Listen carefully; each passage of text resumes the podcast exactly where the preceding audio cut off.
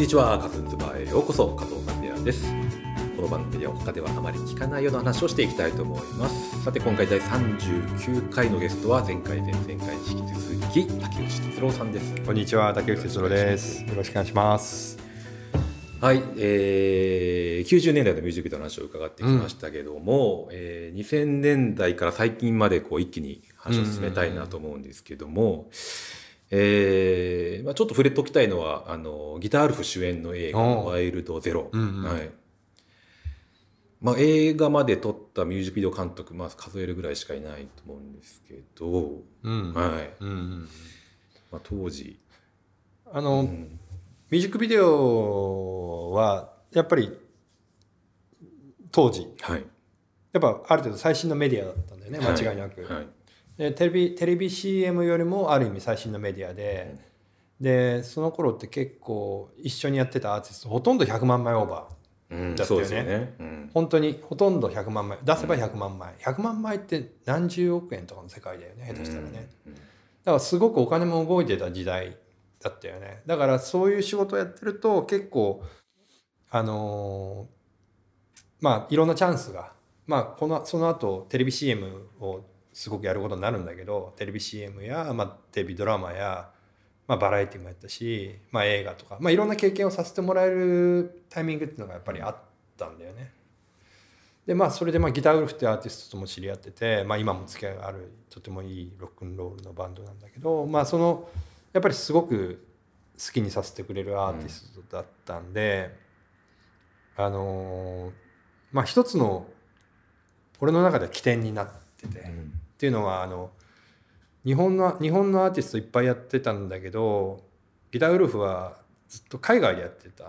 ねうん活動が。活動が。はでまあそ結局ソニーキューンソニーと契約するんだけどあのアメリカのマタドールっていうレーベルと契約していて、いだからまあそういうバンドだったんだよね。うん。でもう毎年アメリカツアーを全部回ってるようなアーティストでだから日本よりも全然アメリカとかヨーロッパの方がに知名度が高かったんだよね。で実は僕が仕事としてやる前にはい。3本ぐらいミュージックビデオを作ってるんだけど、あそうなんですね。それは全部もうメンフィスとか海外で海外の映画ディレクターとかが全部作ってて日本で作るのは3本目にしては4本目くらいかなにして初めてっていうそういう状態のまあ下手したら外海外アーティスト的なうん。雰囲気。逆輸入的な。逆輸入的な感じのアーティストだったんだけど、まあその彼らと知り合ったことがきっかけでまあその映画っていうあのー世界に映画ってやっぱりね一気に世界に行くんだよね。うん。その本当にミュージックビデオってどんなに頑張っても日本国内と特に今は今は違うかもしれないけどその頃はまだ本当にどんなにドリカムがどんなになんとかがとか言っても、はい。ラルクがとかグレーがって言っても、今でこそ X はすごく世界に出てるたりとかするけどなかなかやっぱりその頃っていけてなかったんだよね。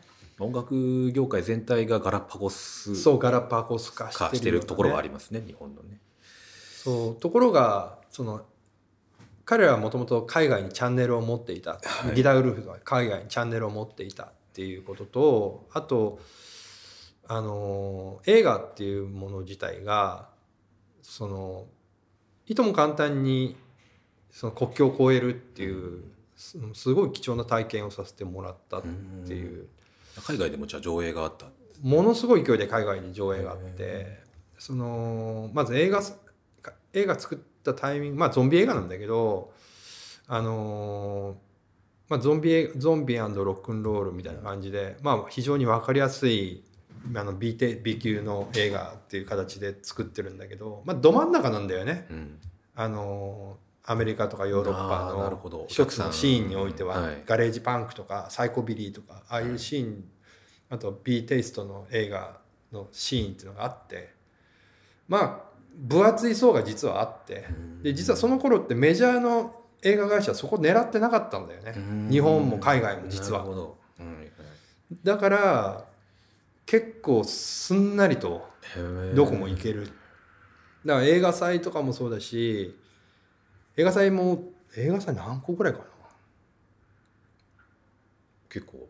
映画祭10個ぐらいは多分あのいわゆる招待上映で行ってるし、えまああと、え映画として配給？映画の配給自体は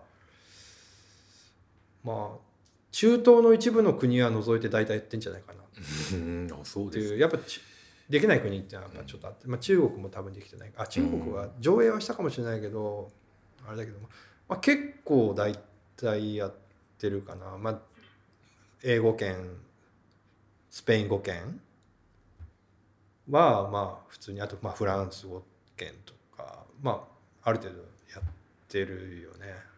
うん、だからまあいろんなバージョンがねあ存在するんですか、うん。え。ーまあやっぱ吹き替えなきゃなんない国もいっぱいあるし、はいはいまあ、英語は吹き替え版もともと作ってたんであれだけど、まあラテン。上映できないカットとか。うんそうそうスペいやそれはそれはないんですか？うん、あの大体国によってパッケージとか変えるしね。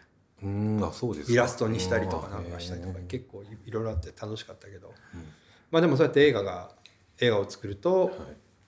簡単に海外にうん。海外に意外といけるという。ねあいけるっていうのは作品がねうん伸びていくっていうのはいい経験なんでもしみんなもできる機会があれば。ロケ。そうそう、うん、はい、ロケもロケタイだね。うん。いやあのこれはね本当あのなるべく会う人に言うようにしてるんだけど映画ってさ作るのって結構大変な感じが多分するし、うん。予算もかかるし、うん。なんか破産するんじゃないかなみたいな感じもする、ギャンブルじゃないかギャンブルじゃないかなっていう感じも当然するし、俺なんかに作れるわけないかなっていうかそんな仕事来ないしともみんな思うと思うんだけど俺もそうだったんだけどあのーこれは本当ね勇気づけられる話なんだけど映画祭に行ってあの今はそだいぶそうじゃなくなって最近で言うと日本の役者さんとかも結構渡辺謙さんとかみたいに世界で名前知られてる人真田広之さんみたいなねあの世界でも名前が広がってる人がたくさん出てきてはいるんだけど、まあ、バリューがあるっていう意味でね実はほとんど知られてない日本のあの役者さんとか芸能人の人たちが海外でどれだけ知られてるかって言ったらほとんど知られてないっていううん。状況があって、日本で有名でも日本で有名でも。うんってことはどういうことかっていうと海外の映画祭に行くとあの全くの無名な人で作った映画うん。と日本で超まあ超有名だとたけしさんとかだったらもちろんみんな知ってるんであれだけどまあ日本でちょっと有名なぐらいなお笑いタレントさんとか役者さんが出ている映画と両方並んだ時にキャスティングの価値は変わらないんだよね。だからそれは結構本当に面白いことでうん。映画祭に行くと結構それは多分どこの国でも起きえてる話。例えばフィリピンの監督でも、うん。イスラエルのかイスラエルの作品でもチェニジアの作品とかでもチェニジアではもう超有名な人でもアメリカに来たら誰このおじさんとかっていうふうになってるわけでさ、そうきっと。だからでも作品としてはみんな見てくれるわけだから先入観なしに先入観なしに見てもらえるっていう見てもらえはいるからそれは結構その予算の規模感とかあってだから実実はほとんど人件費っていうかキャスティング費の部分って大きいわけだからそれは本当はある意味その映画祭とか映画はフェアだなって世界に出ると結構フェアだなって。いう。だからチャンスはある。なるほど。うん。という、はい。まあそれだけのはい。大した話い。えいえいえ。はい。えーそしてまあ2000年代に入ってミュ,、まあ、ミュージックビデオとしては音楽業界全体でね CD の売り上げっていうのはまあだんだん減っていく時代に入っていってミュージックビデオの予算もだんだん減っていくっていう。でもまあ2000年代は哲夫さんもバンバンと、まあ、今もバンバン撮ってらっしゃると思うんですけどもあの作り方がちょっと変わってくるんじゃないかなと思ったんですけど。そのど2000年代あたりからちょっと大雑把ですけどどういうふうな感じだったでしょうか？ちょちょちょっと大雑把なんだけど、まあ、2000年代から 2000,、うん、2000年代から多分うんここ数年までの間っていうのはミュージックビデオっていうよりはテレビの CM の世界をずっと、ずっとフィールドにしていてまあそれはあのさっき言ったあさっきというかまあ以前言ったお金の回収っていう大切なことも含めてやっぱりミュージックビデオですごくお金を稼ぐのはやっぱ難しいなってきます。ね。でやっぱりテレビの CM はやっぱりそういう意味ではあのお金を稼ぎやすい。うん。現実が。そういう現実は確かにあって、はいあとやっぱ社会とかを知ることができる。はい。企業とかも付き合えるからね。だからやっぱテレビの CM はすごく貴重でやっぱ先端の広告の技術とかいろんな表現とかまあ社会あの企業との付き合いとかみたいなものとかも見れるんで嫌な部分もあるけど結構学べる部分もあって、まあ期待させてもらった部分で、まあ、そういう2000年代頭2000あ90年代後半から2000年代のまあ本当にここ数年前ぐらいまではもうそういう世界にべったり多分いたと思うんだよね。ただやっぱりあのテレビ CM の世界はある段階から急にやっぱ仕事が減ってくるのね、それはなんか代理店の代理店のクリエイティブの人の世代とよりも上になってくると結構仕事が減ってくると思うのね。んんで年齢とですね。そう。やっぱあのジェネレーションが結構若返りが結構激しいんで、まあだからある段階からやっぱミュージックビデオ CM とミュージックビデオがまたちょっと逆転し始めてきたりとか、うん。あそういうことなんですそう。ね。でうん。またミュージックビデオとか、まあ、広告のスキルを、あのー使いながら、うん。まあ、音楽のミュージックの世界ミュージックビデオの世界に、まあもう一まあ、戻ってくるっていうかなんとなくまた意識しし始めてきたっていうのが多分ここ数年。うーんなるほど、うん。そういうことだったんですね。まあ3年前に僕もあのウルフルズのそうだよね。はい、一緒にやらせてもらって。ロッキン50型グリ本当グリゴシという曲で一緒にお仕事させてもらって、うん。その時もあの、なんですかね。なんか割と僕と哲郎さん以外のスタッフはあの撮影まではほとんどいない。そう。2人でやってるみたいな状況で、そうある時にやっぱり、あのーこれさっき OKGO の話でもちょっとさっきというか前回か。前回、うん。はい OKGO の話をちょっとしたんだけど、はい。あのやっぱりミュージックビデオと広告と表現ってやっぱり違くて、うん。そのやっぱお金をかけて何かをするっていうことはまあ大切だししたいことでもあるんだけどやっぱそれは本質的にはそこのゲームをずっとやり続けるとかっていうのはそんなに生産的ではないんだよね。でやっぱりでもみんなやっぱりずっとなんかなんとなくミュージックビデオ作った時に「おおメジャー感出たね」みたいな話ってやっぱついついずっとしてきた感じってやっぱあるじゃない、うんレコード会社の人も喜ぶしねまあもちろんいいんだよ、ね、いいんだけど。あのだけどやっぱり本当はそうじゃなくて。うん。あの最終的にはやっぱりいかにテレビ CM やハリウッド映画と違くてミニマムなところに行けるかっていうところがやっぱりポイントだと思うんだよね、うんどうしても。だって中途半端でも予算少ないんだもん。予算少ないのにいろんなパートだいろんななんとかだセクションだとか言ってても意味がないよね。正直。だってお金払えないんだからさ。うん。そうですね。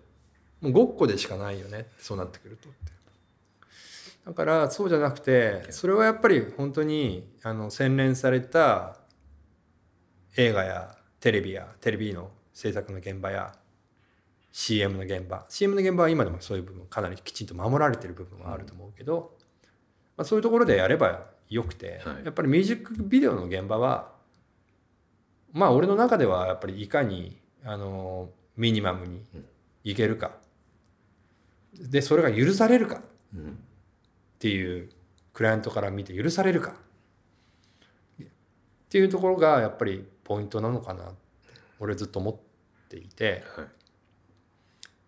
これねつ残念だなって思うことがあって、はいちょっと分かりやすい例で言うとある例えばメジャー10あの10年間20年間一線でやってる ABEX のメジャーな女の人のアーティストとかで毎回し毎回ミュージックビデオに1000万2000万3000万4000万とかずっとかけ続けて、まあ、最近はそうでもないけどみたいなアーティストとかで何人かいると思うけどあのー結局俺たちのまあ俺も含めてね俺はやってないけどねちなみにね俺たちの価値観は結局その1000万で派手なことやりました。2000万で派手なことやりました。3000万で派手なことをやりました。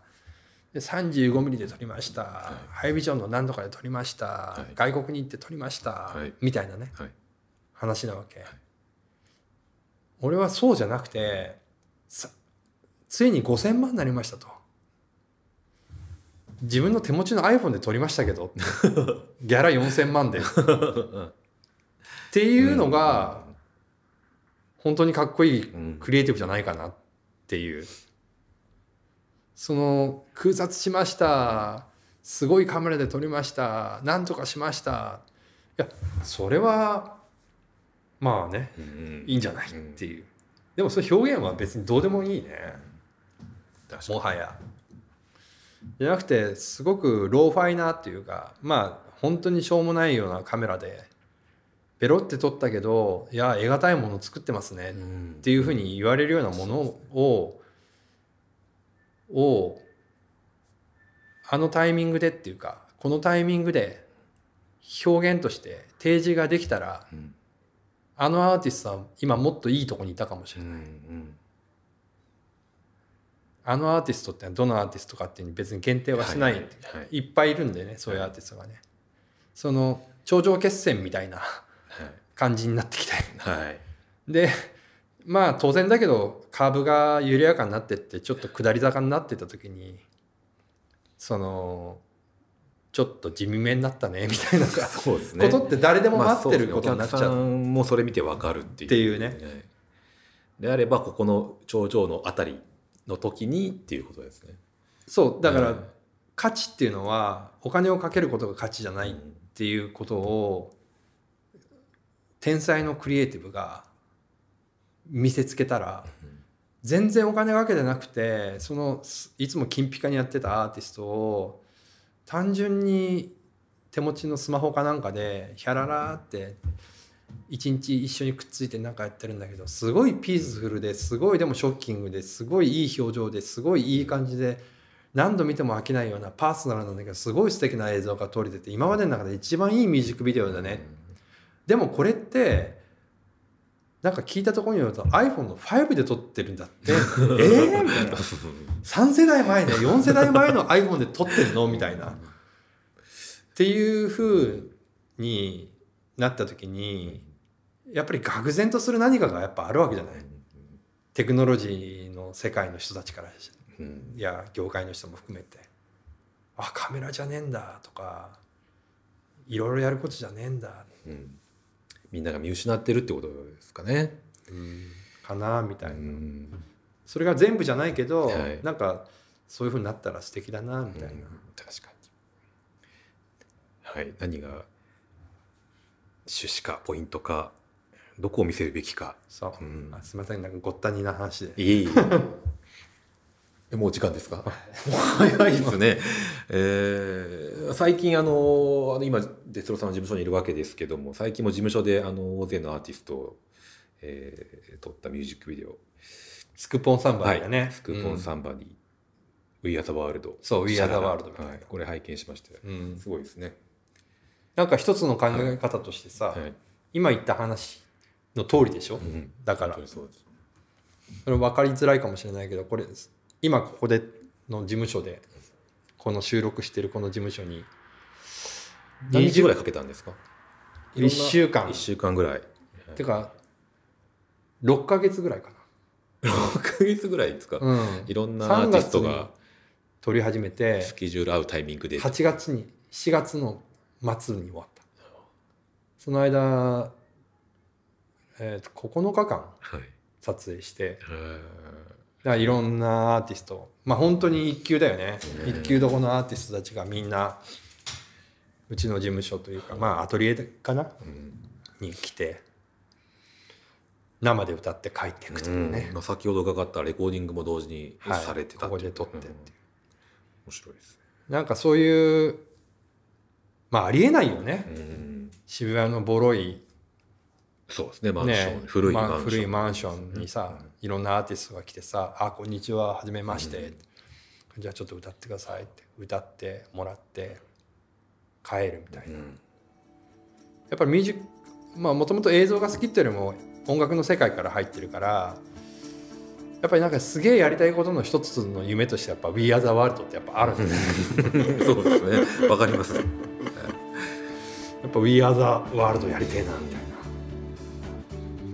そう。ミュージシャンとしてもやりたいっていう人多いんじゃないですか。ねえ。